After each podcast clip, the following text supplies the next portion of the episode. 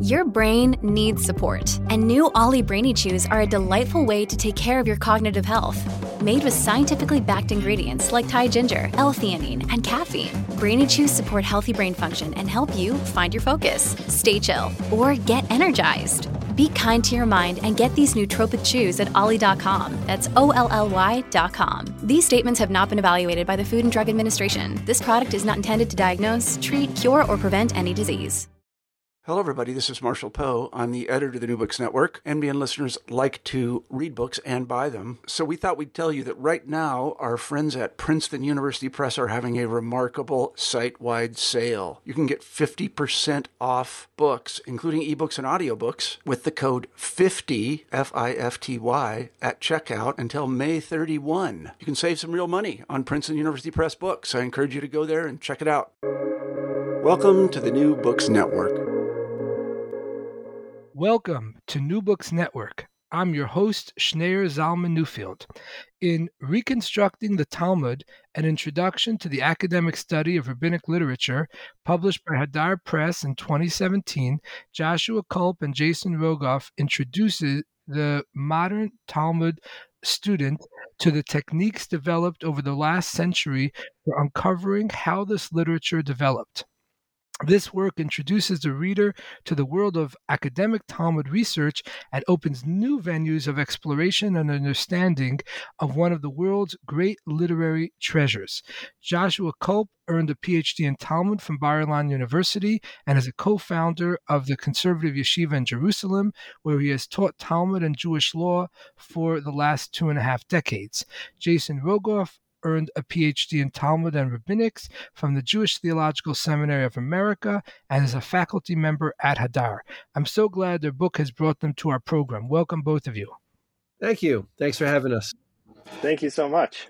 So, to get started, uh, could you please tell us a little bit about your background and what led you to write this work? And uh, let's start with Josh.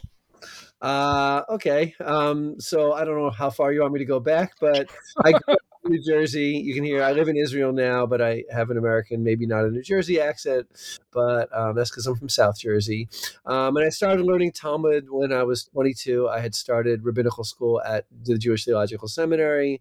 Um, I was actually in California, and I don't know. It got very, very quickly. I became very interested in learning Talmud, and uh, I'll make a long story short. I ended up staying in Israel, founding the conservative yeshiva where I teach at now, and doing a PhD in um, in Talmud at Bar Ilan University with a professor who's also at the Jewish Theological Seminary. Um, and I, I just always really enjoyed Talmud uh, especially trying to, I mean, I'll talk more about what Talmud really is, but uh, trying to twist things, like sort of untangle difficult passages, trying to make sense of them. How do they get to be that way? Um, and along with that, in my professional career, I've always been teaching non academics. I never really taught in a purely academic atmosphere. I taught either regular people, which is, is one of the great things I think about Talmud is it's something that uh, both professionals study, but also lay people study it all over the world every day, hundreds of thousands of people probably study Talmud, uh, which makes it kind of unique uh, in the academic landscape. Um, and then I, I, really can't remember the year we met. It was probably Jason will remember it better, maybe around 2010, somewhere around there. Um, I believe maybe twelve, something like that. Twelve, I don't know. Jason was, I was teaching. Jason's a, a, little bit younger than me, and I believe Jason was um, substituting for me. Is that correct? Yeah, that yeah, I was away on a trip, and Jason substituted for me, and it was a, a shidduch, a, a, a match made by the former Rosh Yeshiva, the head of the institution where I work, and he got the two of us together. And I, I, kind of remember sitting at the desk and saying, like, why don't we write a book in English? I think we both write in English better than we write in Hebrew, although we can read and speak Hebrew. Um, we like writing in English, and we both wanted to write a book. And from there, it just sort of we had the luxury of working in a non-academic kind of atmosphere uh, so no one was telling us what we had to write about. We we basically could make our own choices without any pressure but we found that we were, worked well together and we've been chavruta uh, study partners uh, over the last i don't know since that point, whenever that was, uh, and we we just I think we found which was really great is that our skills complemented each other. Uh, we both brought different things to the table, and just maybe another thing since this is the New Books Network and you have a lot of writers on here, the process of writing with somebody else was really pleasurable. Um, a lot of researchers and scholars and writers do it as a lone person working on your uh, by themselves and i found it is really very helpful to have somebody i can always count on to read what i wrote to bounce off ideas. Many ideas the first time you have them are kind of bad ideas and you need somebody else to say like oh that's not really it doesn't make sense. And refine it and, and it gets better over time and that, that's part of what the jewish study yeshiva what the jewish study academy is always like and bringing that to the written word uh, i found very very um, beneficial for our writing well, that's great. Thank you for that. And uh, Jason, uh, what, what, do you say? well, now I get to tell my version of the story, um... which is, of course, in the true Talmudic uh, uh, uh fashion, is entirely different perspective. Yeah, totally, totally different. But um, uh, Josh and I actually have a very similar background because I too grew up in New Jersey. Um, both of our parents, both of our fathers were uh, congregational leaders in the conservative movement. Um, we have we have a very similar upbringing, and um, I also now live in uh, Israel. He lives in Modin, and I live in in Jerusalem. Um, but uh, my path to uh, to to sort of getting into Talmudic study was um, came came a lot uh, in in my home. My my father was always very excited about um, studying Talmud, and that sort of introduced me to it. And then um, when I went to college, I had the privilege. I, I, went to Columbia University. and I had the privilege of studying with uh, Professor Halivni of blessed memory. Um, Josh and I both had really the incredible experience of each of us individually getting to study with two titans of um, Talmudic research. Um, uh, I studied with Professor Halivni, and uh, Josh studied with uh, Professor Shamma Friedman. And um, I would say through Professor Halivni's uh, class, it really got me excited about looking at Talmud in this really interesting way and, and trying to understand the, development of the text, um, which led me down the path of, of writing a PhD. And um, I had I came to Israel to work on my PhD, and then a few years after being here, Josh and I actually met for the first. I did sub for him, but the first time I actually met him was at a bar mitzvah. Uh, we sat together at a at a bar mitzvah, and um, Josh, uh, before working on reconstructing the Talmud, um, put out a terrific uh, Haggadah, um, with which used sort of a similar For, similar kind of the, the the the the um, uh, manual for Passover seders. Yes, the the manual for Passover seders, which also has a history of development. So uh, Josh did an incredible job sort of uh, deconstructing the history of that text and making it accessible to a wider audience. And um, I found that to be very inspiring. And and together we, you know, in our meeting, thought that we we started studying together, and it, brought up this idea of trying to do the similar kind of thing with with Talmud, um, both because of our excitement around uh, studying Talmud from an academic perspective and our desire to make that material accessible to a, a wider audience beyond the walls of the academy. Right, right. Well, that that is a very noble um, uh, ambition. Uh, to to to jump in a little bit to your book, um, for listeners who are not familiar with the Talmud, uh, Josh, could you tell us a little bit about what the Talmud, specifically the Babylonian Talmud, which is what your book focuses on? What is the Babylonian Talmud, and what types of material does it cover? How much time do you have? I think uh, the the elevator pitch, you know. um, so look, the Talmud is a book. The Babylonian Talmud is a book composed in Babylonia, where a majority of, let's say, the learned Jews were living from around the years 200 CE to 500 or so CE. And it's a recording. It's what's, what's amazing about the Talmud is the multiplicity of genres uh, of literature that are preserved in the Talmud.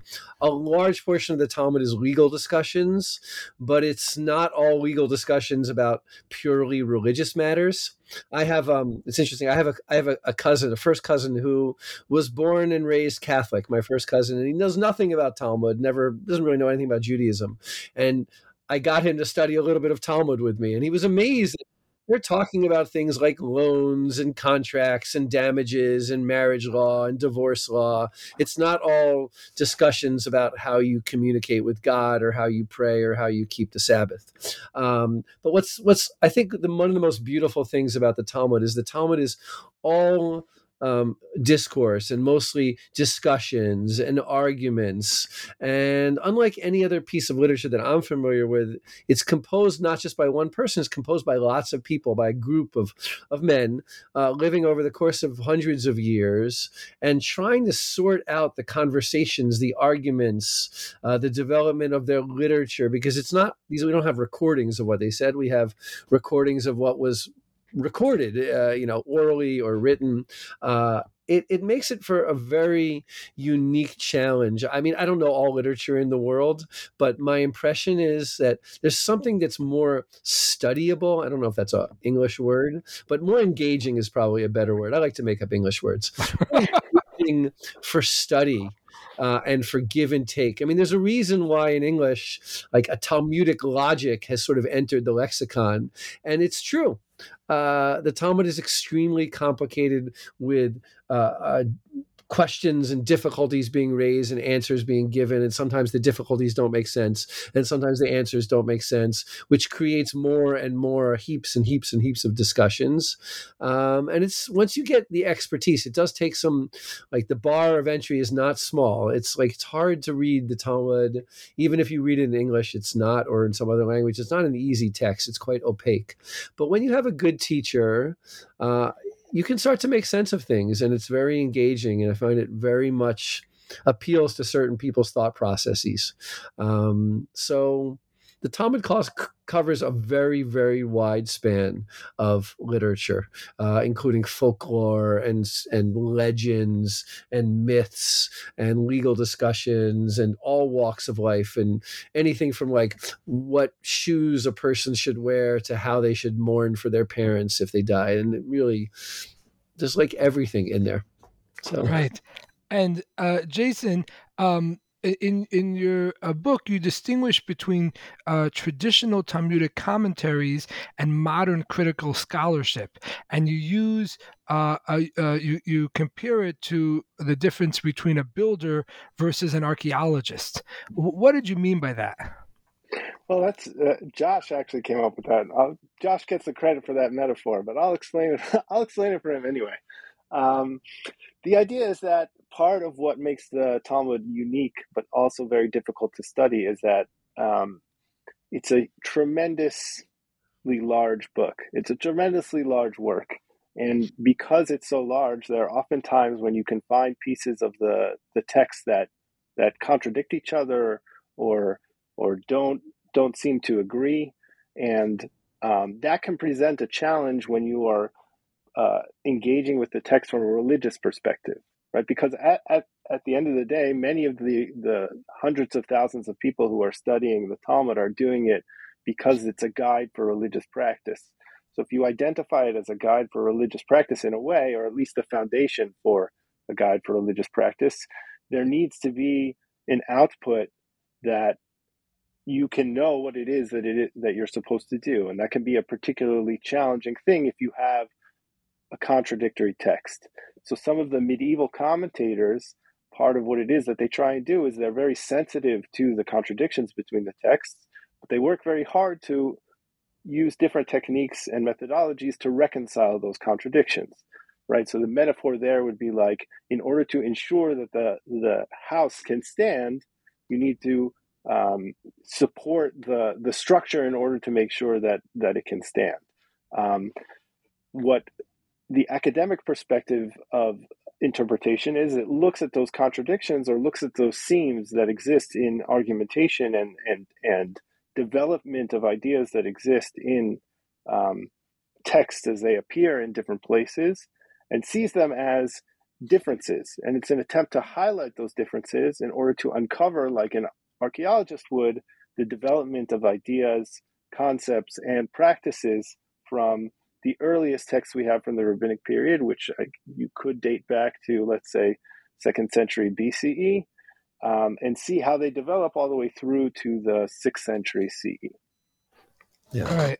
Can I add a word in on, on that too? Please, please. Uh, you know, all, all, academic study of religion probably faces similar ch- challenges. I mean, I've listened to s- Jesuit priests talk about the difficulty of uh, of on the one hand going to the academy and trying to s- uncover what the real historical background of the New Testament was, and then having to work at their churches and bring meaning uh, to people's lives from from the New Testament. So I don't think that the academic study of Talmud is in some ways the same as all academic studies of religion and has that tension versus uh, the historical approach versus a religious approach but what i think the what is particularly complicated with Talmud is that it's so many strands of thought that are very obviously woven together. Right? If I want to compare it with something like a, a book from the New Testament, uh, a book from the New Testament presents itself as one cohesive whole, and scholars have to pick it apart.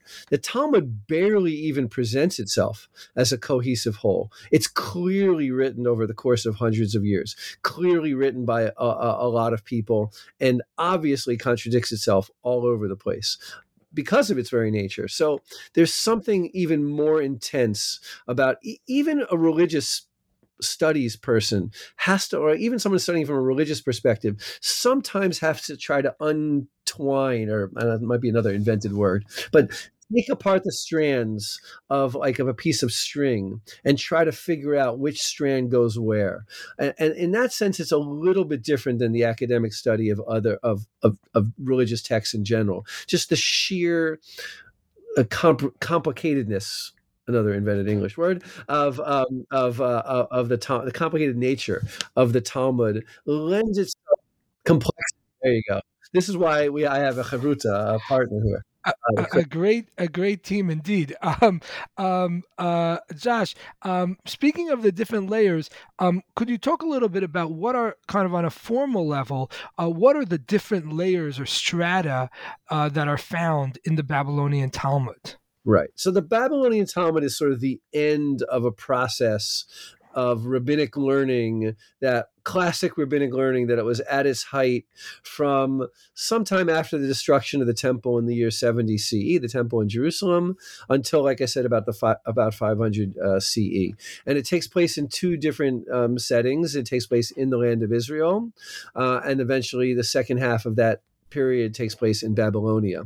Uh, so there are rabbinic texts that exist before the Talmud, um, namely the Mishnah, which is the core uh, rabbinic text. But there are other texts that come from the land of Israel through the first and second centuries CE uh, that form the core of the of rabbinic texts that eventually come to be commented on in two Talmuds. There are two Talmuds. There's one written, it's called the Jerusalem Talmud in Hebrew, the Palestinian Talmud in English, uh, and it was written mostly in the northern part of Israel or composed in the northern part of Israel. Uh, and that's usually considered an earlier version of the Talmud. Uh, something that traditionally had a little bit less authority. And the Babylonian Talmud is sort of the the the culminating piece of rabbinic literature. Uh, the later inside the Babylonian period, there are already there are rabbinic sages living in Babylonia for about 300 years, and they commentate on they comment on each other what uh, is described in a later period generation after generation uh, every famous sage asking difficulties from one to another. There are at least six seven generations of babylonian sages. So you have that like that double complexity of both within babylonia 300 or so years of continuous and a very intense discussion. And you also have these earlier texts from the land of Israel, which are known for the most part to the rabbis in Babylonia, are commented on, and sometimes even changed in very sort of like very subtle matters, matters that we're not always familiar with. They'll modify them, they'll change the language a little bit, they'll change the conclusions. So uh, uh, uh, uh an academic scholar always has to be like a detective trying to figure out which words come from which part, which comes from, from the land of Israel, which comes from an earlier part of Babylonia, which comes from the later part. Uh, it's not always possible to do, but by doing that, you can kind of tease out these threads and see where everything's coming together to put together um, the larger picture. Right. And speaking of modern scholarship and and the Talmud, uh, Jason, what are some of the hallmarks of modern critical scholarship on the Talmud?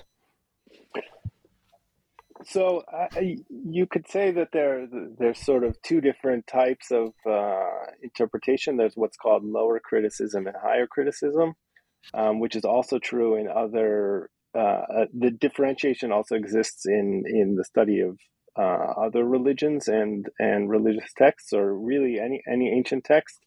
Um, lower criticism is is the idea where there are different versions of the text that have been preserved in different manuscript traditions. Um, there's not a single text of the Talmud. There are uh, different versions that appear in different written texts um, that date back uh, hundreds, hundreds and hundreds of years ago. Um, and an analysis of the differences between those texts can sometimes yield interesting um, conclusions about how a text may or may not have changed over time.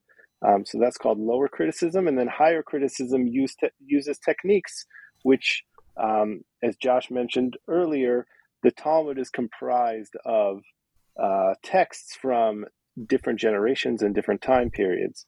So we have texts or or works that exist prior to the Talmud, which sometimes preserve earlier versions of those texts, and by comparing a version of the text which appears uh, in in an earlier text to a text that appears in the later text of the Talmud, um, you can understand some kind of development of ideas. Um, on top of that, also, the Talmud itself has a, a narrative voice. Um, it's comprised of statements made by different generations, but within the Talmud, there's sort of a narrative voice that uh, leads you through the discourse of argumentation between the conflicts between the different sources that are brought. And the modern study of Talmud and modern scholars identify or isolate that um, narrative voice and the isolation of that narrative voice allows you to understand what type of uh, sort of packaging or context the narrative voice may have given to earlier statements, which is different from the intention of the person who made that original statement. Um, or sometimes you can get an editor who's, who could change some of those original statements. So uh, there are tools and techniques which uh, academic scholars use to identify those different layers within the text. The simplest one is that the narrative voice appears in the language of Aramaic, whereas the statements or the earlier statements appear in Hebrew. So sometimes you can use those differences in language in order to identify different voices uh, within the text. And those tools of comparison and isolation and understanding of contextualization allow you to gain a deeper understanding of how the text has developed over time. Right. Um, so, um, uh, Josh, um, what is realia and how uh, does it help one understand the statement of the Talmud regarding when a person should recite the Shema prayer? This is okay. I got to think about this for a second here. That's a, that's a um, question um, from Moshe Benovitz. Yeah. All right. I think I remember this one a little bit. I think it's in our introduction a little bit, um, if I remember. But as I said before, it's been a long time since we wrote this book. It actually was published in 2014, and we've been working on a lot of things since then. And as Jason knows, my memory is not what it was in 2012. I'm a little bit older now. Um, so, so look, understanding the Talmud was written in in in the land of Israel in Babylonia 1500 to 2000 years ago. They just had stuff that we don't have like they had science that we don't have. Everything about their lives was very different from ours and it's so hard to keep that in mind all the time because we're so conditioned to think of like mundane things as you know our clothing and the way we wash and the way we groom ourselves and the foods that we eat and the way we travel to work and the way we communicate with each other. And even like even if you ask one of your kids they can't even imagine what life was like without a cell phone. Like I can barely imagine what life was like without a cell phone, and I didn't have one until I was like forty. I still like it's very hard to remember that people lived very different material lives back then. So that question is important in all different fields. What what you're referring to is it was very hard to tell time at night it's such an obvious thing. Like we think of it as like, oh, we look at our clock. It's right now 9:44 in Israel. I have multiple watches. I can look at my phone. I can look at my computer. Very easy. How do you tell time on a on a cloudy night or on a, even with the stars? I mean, it's not precise. So I don't have a full answer to that, but there is um, what's one of the things that's very interesting. This is a um, a reading by Professor Men- Moshe Benovitz of the Schechter Institute in Israel, who wrote a great book on the first chapter of the Tractate of Brachot um, which talks about uh, reciting the Shema, uh, a prayer said in the morning and in the evening. He talks about uh, reciting at night, and he talks about the, the Talmud refers to some cryptic uh, uh, astrological phenomena that like the nor the the the normal commentators living in France and Germany and Spain in the Middle Ages didn't have access to Greek astro- astrological systems. They didn't speak Greek. They didn't have the Greek texts. There was no way they could know them. But modern scholars, not me and not Jason, can read Greek and we know what some of these things mean. And he connected them up with Greek astrological, astronomical um, signs. And it just makes all of a sudden the Talmud makes sense. There's all sorts of things about like like various figures crying and braying, and, and, and, no one knows what they mean. Comes along somebody knows Greek and says, well, "I know exactly what that means." And that's just a great example where like all of a sudden everything becomes clear. Um, and uh, it was it was very interesting. But i can't uh, overestimate there's some of these things that it requires like just a world of knowledge and with teams of researchers relying on other people's fields that's uh, the the great collaborative nature of the Talmud being opened up as a book, not just for Jewish researchers, but for Jewish researchers to avail themselves of historians and linguists and and scientists from all different fields. It's a it's a great comp, uh, contribution, I think, of the university to the study of of Jewish texts. Yeah, I, I, I, could just say for me personally, when I was reading your book and I came up, uh, uh, um, across this, I I found it so fascinating because having been raised in a very ultra orthodox Jewish environment where the the the the rhetoric was that you know the Talmud is this uh, you know very sacred uh, Jewish text, and that um, you know we're trying as much as possible to preserve the sanctity of the Talmud, to preserve the sanctity of our community by you know, fervently embracing the Talmud and so on, and trying as much as possible to keep out quote unquote secular influences, modern secular influences, in in part through the study, the diligent uh, uh, study of the Talmud, I just found it so fascinating that here is scholarship that shows that the people who wrote the Talmud themselves uh, were making sense of biblical verses, were making sense of biblical obligations, in part through their own knowledge of quote unquote secular outside non-jewish culture in this case you know greek astrological knowledge or whatever like it just i, found it profoundly ironic I, just got to explain this one to your listeners because it's really great so the talmud talks about dividing the night into three watches I just found it in the book so I can remember. Right? talks about three watches, and there's like signs for each watch. The first watch is the donkey brays. In the second, the dogs bark. In the third, the child nurses from the breast of his mother, which everyone's like, what? how do we know that the donkey's only going to bray during the first watch and the dogs are only going to bark in the second watch? It doesn't make it doesn't really make any sense. The animals don't behave in this way, and so Moshe Benrich pointed out that these refer to astrology. Right, the donkey is Ursa Ursa Major, uh, the dogs refer to Hercules, and he explains all these things. And the woman with the uh, the breast of the mother is Cassiopeia, who nurses her, her, her daughter, which is just it's just such a fantastic explanation. We really we really like that one. Yeah, yeah. So uh, me too. um, all right, shifting gears here a little bit. Um, uh, Jason, um, what happens when you apply the tools of modern scholarship to the Talmud's discussion of the maximum height of a sukkah, the small temporary huts constructed for the Jewish holiday of Sukkot? That's a very specific question. What happens? It, uh, uh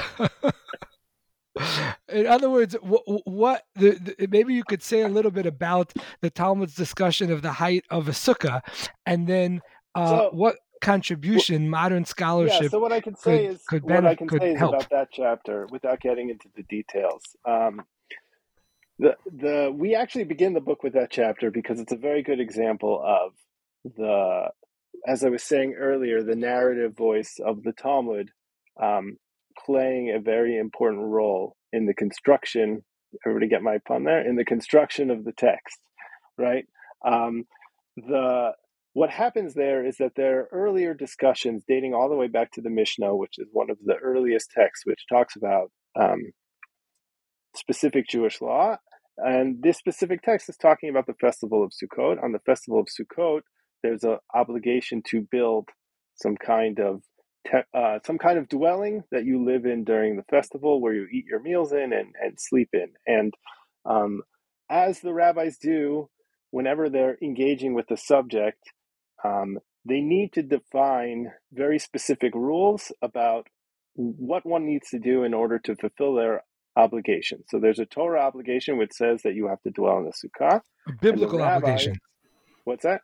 A biblical obligation. A bit, yes, there's a biblical obligation which says that you have to dwell in the sukkah this festival, and the rabbis are, have to determine. Okay, well then, how do I know if this sukkah is the right thing? Right? How big does it have to be? What does it have to be made from? What the the the top has to come from things that grow on the ground. The walls have to be a certain height. There can't be this kind of distance between the walls and the and the ceiling. And those in their own right have a very long um, history. But what happens in the Babylonian Talmud, which doesn't happen in text beforehand, is that the one of the things that makes a Babylonian Talmud unique is that it tries to create conceptual frameworks for thinking about um, why laws or why rulings exist in a certain case. And when it comes to the the the explanation of the sukkah, the conceptual framework that's developed in that text is to think about the sukkah as a temporary dwelling. Right? You don't it's not like a regular house that you live in, it's something that's special for for the for the holiday. So because of that existence as a temporary dwelling, the rabbis are interested in asking the question, okay, how can I determine when something hits the borderline from temporary to permanent. And what happens within that discussion is that it takes all of the earlier sources and puts them basically through the mill of trying to determine okay, this earlier rabbi said this. Does that mean that this rabbi thinks that it's temporary or not temporary? So that kind of abstraction and categorization is something that's very uh, emblematic of the type of thinking that happens in the in the Babylonian Talmud and the and sort of the editorial process of the Babylonian Talmud, where the discussion takes the form of a conceptual framework, and the person putting together that discussion takes earlier sources and runs them through that framework that's been set up. Um, so that type of zooming out and recognizing the the envelope that goes around these earlier sources is is the type of thing that academic Talmud sort of allows you to do to to distance yourself from the different layers of the text and recognize that you know what maybe even the earlier sources didn't have this concept of temporary or not temporary dwelling, but the con- later conceptualization is then read into those earlier sources. I want to add in a, a literary comment here, just to um, this is a a, Please a new do, because I'm impressed that I remembered that. um, so this is a tribute to my 12th grade literature liter- literature teacher, English teacher in high school, Mr. Lindblad, whose first name I don't remember, but he was a great passionate teacher. Uh, and he made us read a lot and he instilled in me a lifelong love of literature, which, by the way, is a part of my background for why I think I love Talmud so much that I love reading. Um, and he quoted E.M. Forster, who said, Oh, only connect. And he had this whole passionate speech about only connect. And one of the magical things about the Babylonian Talmud is it loves to connect everything. And it makes all these crazy connections and they, they don't make sense all that much. And this is what happens in that piece there. They connect some statements that don't pair up all that well, but this this love of like tying everything into one big tight connection uh, always makes me think of my 12th i don't know if he's alive still probably not but if you're a descendant of mr lindblad from atlantic city high school and you're listening to this podcast know that your i don't know your grandfather or father whatever he was was a great influence in my life what a beautiful shout out. Um, um, uh, uh, uh, Josh, I'm curious, uh, what is the Afikomen and how does it relate to reinterpreting Greco Roman laws and customs? All right. Well, Zalman, you know what the Afikomen is, right? Everybody, every Jewish child, it's probably the most loved Jewish ritual in the world. And, and if you go to a Seder, a Passover meal at a Jewish home, a traditional Jewish home, or maybe even not a particularly Jewish traditional home, the highlight, one of the highlights of the Seder, this festive meal where we retell the story of the Exodus from Egypt is the leader of the house, usually the father, traditionally the father, takes a piece of matzah, that Jewish bread, the thin Jewish, not particularly tasty bread, hides it, and the kids spend the rest of the meal looking for it. And if you bring it back, then uh, you get a present from your dad, and and it's really fun. It's like hide and seek for the Jews, uh, and it's a very popular custom. Keeps the kids from driving everybody nuts during the rest of the seder, and and then we get to eat it for dessert. That's the other part, which is like matzah is just it's not really the most tasty thing in the world. As I always tell people when I teach about the Seder, if I went to somebody's house and they came out with this dry cracker and they said, Here's your dessert. What, are you, are you crazy? Like, where's the cake? Where's something sweet, some fruit, something better than that? So, anyway, um, if you're sensitive to Hebrew, afikomen does not sound like a Hebrew word. And in this chapter, and I, I wrote about this in the Haggadah as well, my commentary on the Haggadah, um, the word has a totally different meaning in the, in, in the original Hebrew. I'm not really going to go into all the details about it, but basically, the Mishnah, that early text, says you don't finish your Seder meal with an afikomen, which probably was some Greek custom of carousing and drinking and having a lot of fun. Which you know, I listened to something else. Uh, oh, a really good another podcast. Can I mention a rival podcast? I don't know if it's rival. Sure. This American Life was a uh, it was a great. Uh, the second episode was about a, a family who a Jewish Orthodox family who celebrated Christmas. Uh, it was very funny, and uh, and one of the comments they made, uh, you know being Jewish isn't isn't any fun. And so the guy said, "Well, that's the that's the most Jewish thing you could possibly say." So it's the original. It's funny. It's funny how the Jews transformed somehow in this twisted way a prohibition. Don't go and have fun at the end of your Seder. You're supposed to be studying Torah. Instead, what do we translate that, transform that into? The most fun thing that we do in the entire Jewish year, which is go search for the Afikomen. So we go through the history of that. Um, and it's fun. To, it's, it's people like seeing how the things that we do today are totally different than they used to be. And there's something beautiful in that. There's, there is something beautiful in transforming an anti-fun message into a fun message. I, I kind of like that one. So. Uh, that is really something. Um, uh, uh, Jason, what is a pruzbul, and where did the rabbis get the idea for it? okay, so I feel like I'm I'm on a I'm on a test. not at all. Not at all. what is a pruzbul, and where did it come from? Well, like Afikomen, uh, Pruzbul is also not uh, a uh, Hebrew word. It comes from the Greek. Um, and again, I'm not going to get into the. There are super super duper uh, intense details about this uh, about this issue, but basically, the Torah um, demands that there be a sabbatical year um, every seven years, and not only does the land lay fallow, but there's also a process of remission of loans, and um, already in the early earliest of the rabbinic period was one of the early early rabbis. Um, it becomes clear that loan collection is a challenge. Now, the Prose as we discuss in the chapter, is not necessarily directly exactly related with the sabbatical year. It might be something that's more generally meant to help with loan collections, but just to simplify the, the issue, the pruzbul seems to be some type of uh, Greek uh, judicial procedure that was done, which allowed for lenders to have an easier time to collect loans by involving courts in the process.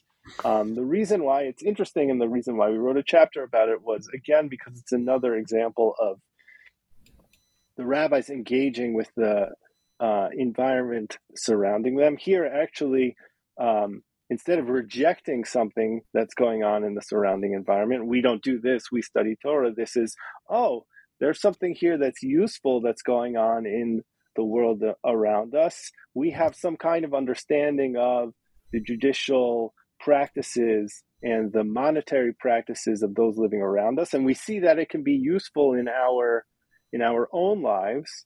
And the question is how do we take something from from sort of the outside and integrate it into um, into our practice, and it becomes particularly interesting because the in a practical way, the introduction of this pruzbul, which turns uh, loans over to the court, allows for lenders to sort of sidestep this uh, the remission of loans, which is required every seven years.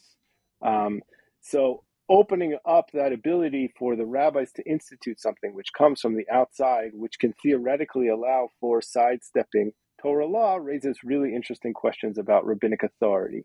And the rabbis themselves reflect on this question and, and within the discussion of those texts say, do we have the authority to do this? If the Torah demands that there's a remission of loans, what allows for the rabbis to step in and to engage and and use this type of uh, argumentation, which go which is going to allow us to to sort of not do what it is that the the Torah says. Um, now, it's also interesting because in the context, it seems that the rabbis are really responding to a pressing economic need from both directions, meaning people need to receive loans if you know that loans are going to be uh, canceled. Uh, as it gets closer to the time when the loan is given, then no one's going to give loans anymore. And also, if you're giving a loan and it's hard to collect that loan, then it, there also isn't going to be an incentive to give loans. But at the same time, you also want people to continue giving loans because people need loans. So it's clear that the rabbis want to engage uh, the needs of their community and to think about these things. And it's particularly fascinating that Hillel, one of the earliest rabbis, is engaging with something sort of a way that this is dealt with in the surrounding culture and is interested in integrating it within rabbinic practice. Right. So ju- just to recap, uh, yeah. uh, uh, the idea is that according to the Bible, you're um, you're not able to um, collect um, loans uh, that that were given uh, every um, seven years. Uh, every seven years, loans are canceled. Right, right? but this caused... you give uh, you you give me money, set, and I don't pay it back from you. Seven years from now, I am I am free. Right. So this is a, a good idea in the sense that it uh, had the potential to alleviate the burden uh, on the part of the the the borrower, the borrower. To Yeah. to you know not be stuck with these um, um, the, you know this mountain of debt. But the the downside was that lenders, people who knew about this law, they would be reticent to give loans that were never going to be able to be paid back. So the rabbis essentially Well, the Torah a- was already worried about that, right? The Torah says, "Don't keep your hands closed and refuse to give your your neighbor because you know that the sabbatical year is coming." Right, but the, the Torah, the Bible, doesn't give a solution to this this tension. Uh, but the rabbis figured out a, a workaround. They essentially said they created this uh, or used this I- idea of a pruzbul that basically said that the loan that individual people contracted, that loan will go to the courts, and then the the the borrower um, will be required to pay back the court the money that they lent uh, that they that they borrowed, and then the courts will give it to the original uh, um, lender, right? So this is a kind of classic workaround that the rabbis created, and that's what in the Talmud the idea of the pruzbul is. But the part that your uh, chapter or your discussion of this um, adds is that this concept of a pruzbul did not originate within uh, uh, Jewish or rabbinic culture. It actually came from a Roman idea uh, related to some kind of uh, court uh, procedure, and that the rabbis adopted it for their own ends to help with this uh, uh, uh, loan uh, situation that was a result of biblical law. Yes. Good summary. Okay. okay. oh, terrific! Oh, okay. This brings me back. All See, right. it's not it's not so easy. I I think don't it's know. I- You're asking. testing you. In Oh. chapter seven, page seven. No, I'm just kidding. I read the book, uh, to be honest, but I did not memorize it. Uh, right. Then again, I didn't read. I didn't write it. Um, um, let me ask you another question, uh, Josh. Uh, what is Solomon, your- what is Torah and how often should it be studied? I don't know what it is, but it should be studied often for sure. I know that's the answer. Um, uh, what is Birkat Hamazon, and are women obligated to recite it? Okay, great question. I um, I found the chapter already. I could. Uh, all right. So Birkat Hamazon is the. Uh, it's usually translated to grace after meals, but no, no, no Jew would really grace. We don't. Jews don't do the grace thing. We have like blessings, brachas. Uh, we got a lot of blessings. So it's the blessing recited after you eat a meal. Uh, and and look, the place of women in that chapter, we talk a little bit about the place of women in in both society and in religious ideology.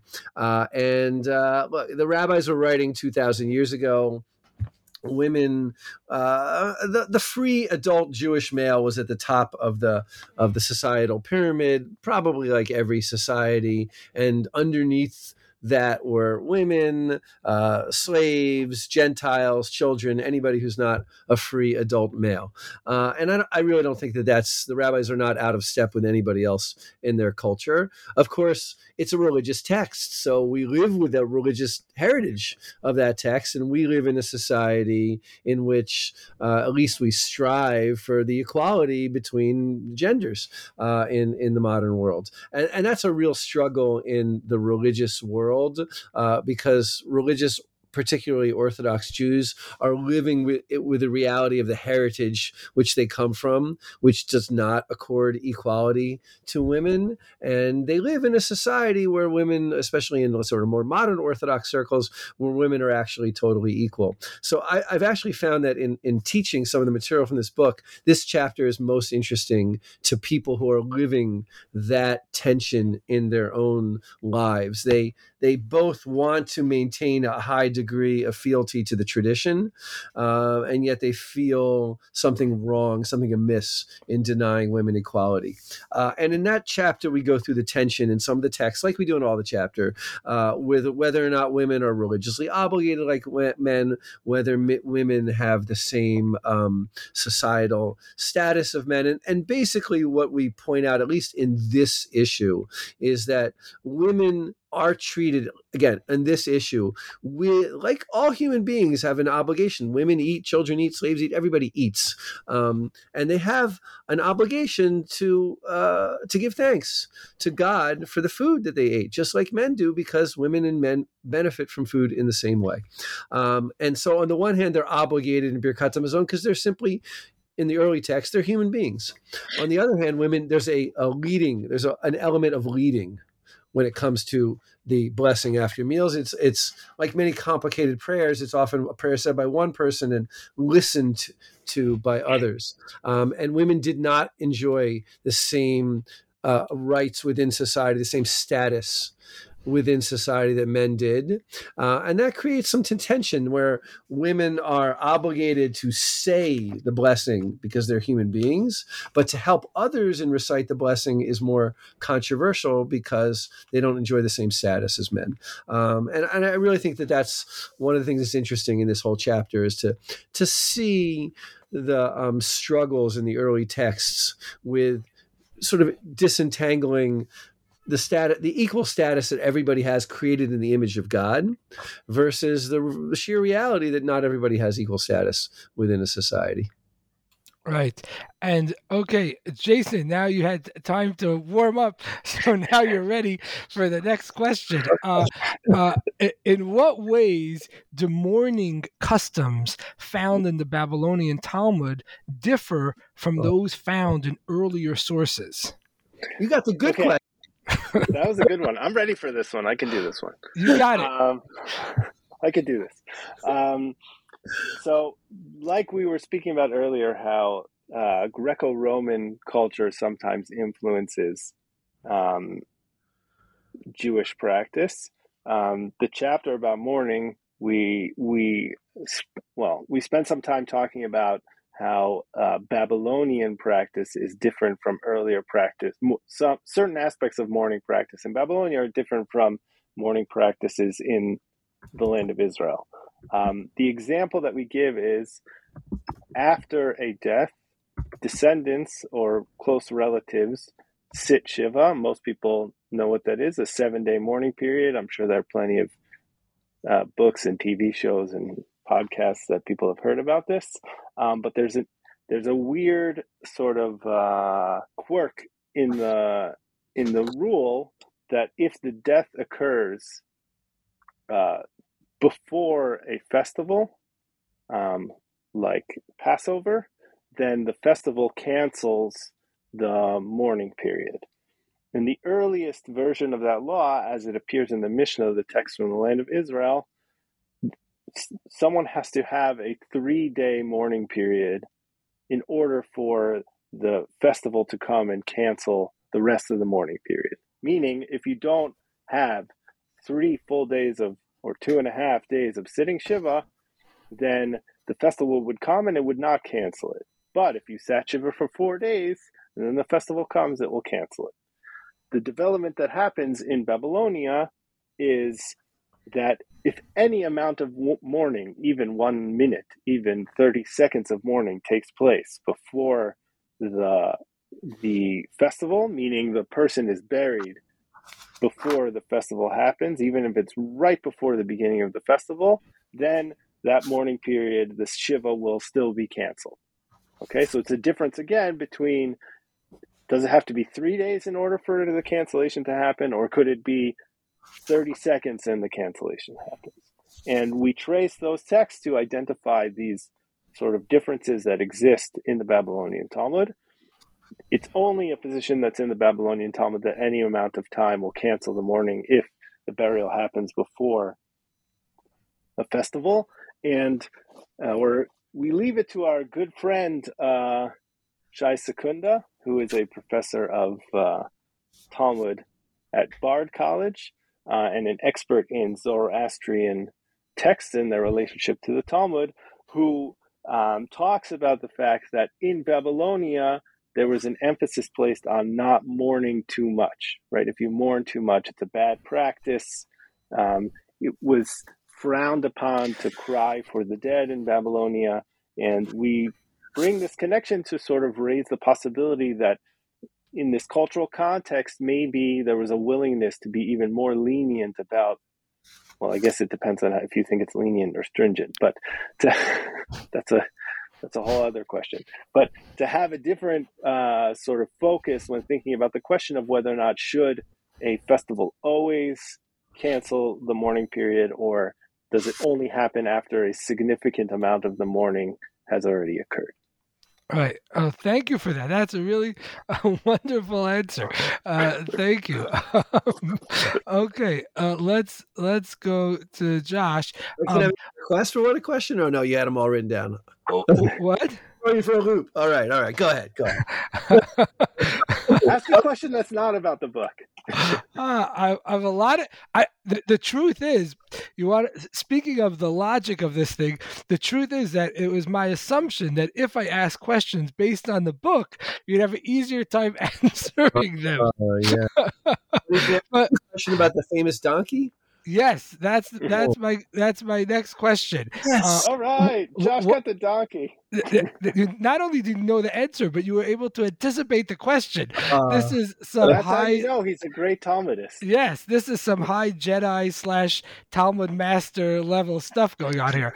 Um, what is the story of Rabbi Pinchas ben Yair and his donkey, and what does it tell us about the place of magicians and miracle workers in a monotheistic world? Oh boy, wow, that's a great question. That's a really good question. I like that one. So, so first of all, we have a chapter analyzing what's called in Hebrew an Agadah. An Agadah is a legend.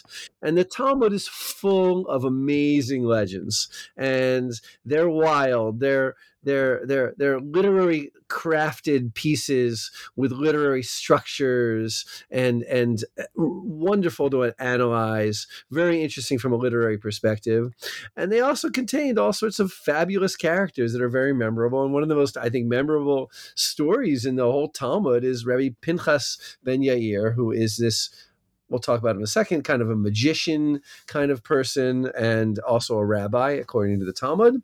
Uh, and he has a donkey who observes religious behavior, doesn't eat food that hasn't been tithed, and uh, and is like uh, kind of like a tzaddik, like a like a righteous donkey, and everybody loves donkeys, right? They're, you know, the idea like literature's full. Even in the Torah, we have a talking donkey. So we get these this cycle of tales about Rabbi Pinchas ben Yair and his donkey. And we do two things in that chapter, which I think are both really interesting. One is that we we show the way the Babylonian Talmud really enhances the art of storytelling. Uh, the the Palestinian Talmud, the earlier version of the Talmud, has a whole bunch of disparate tales that don't really make a whole lot of coherent sense and don't add up to much of a narrative.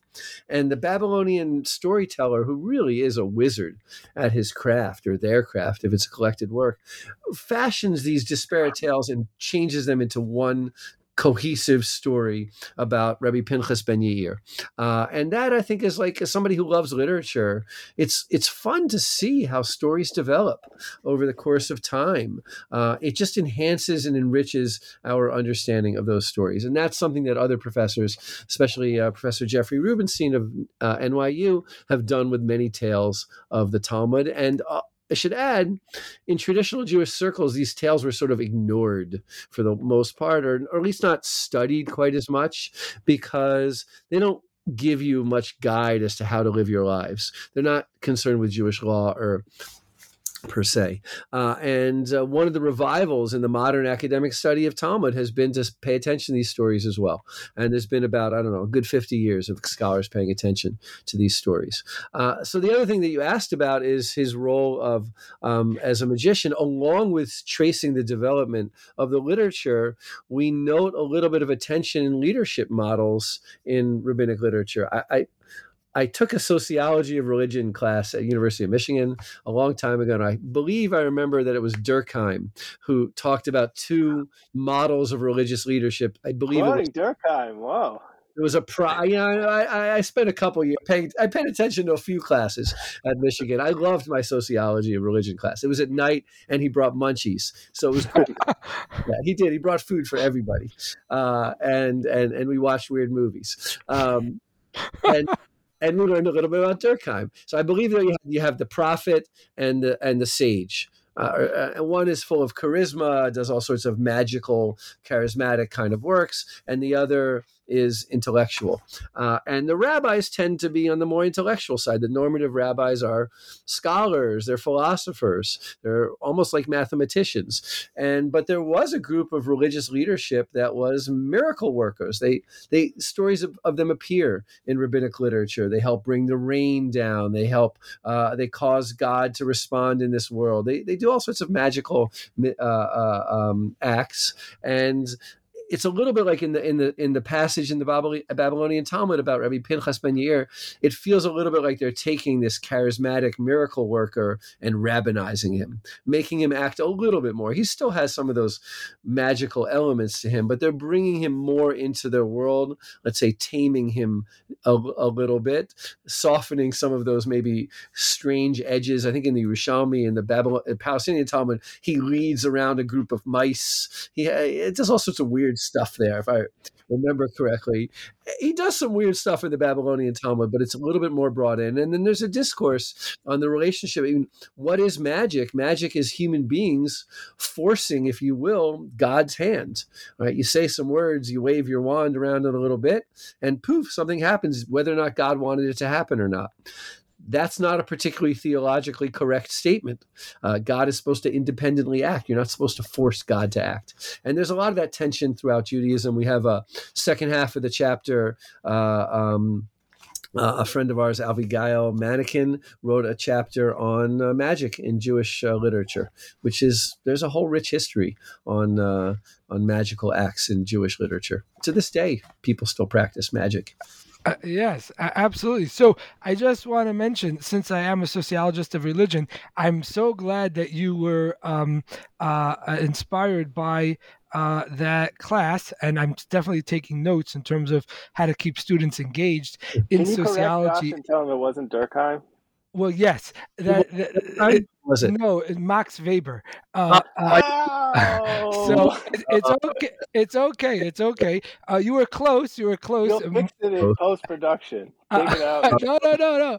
It, we're gonna, uh, uh, uh, you know, as just like with the Talmud, we leave in the imperfections. We leave in, you know, the the the the original statement with the revision. It's all part of the text, so people could enjoy the the the the whole intellectual dynamic. Uh, I was but you, so impressed. I was I was honestly me so too, impressed. very impressed. Uh, it's not every day that you hear people referring to to your field, so so that's all good. Um, uh, unfortunately, uh, we're going to have to leave it there. There's uh, more to talk about in your book, but we are running out of time. So I want to thank you both so much for taking your time to share thoughts with us today. Thank you. Thanks for having Thank us. You. Thanks so much well, for having us. That concludes our program. Thanks for listening and have a great day.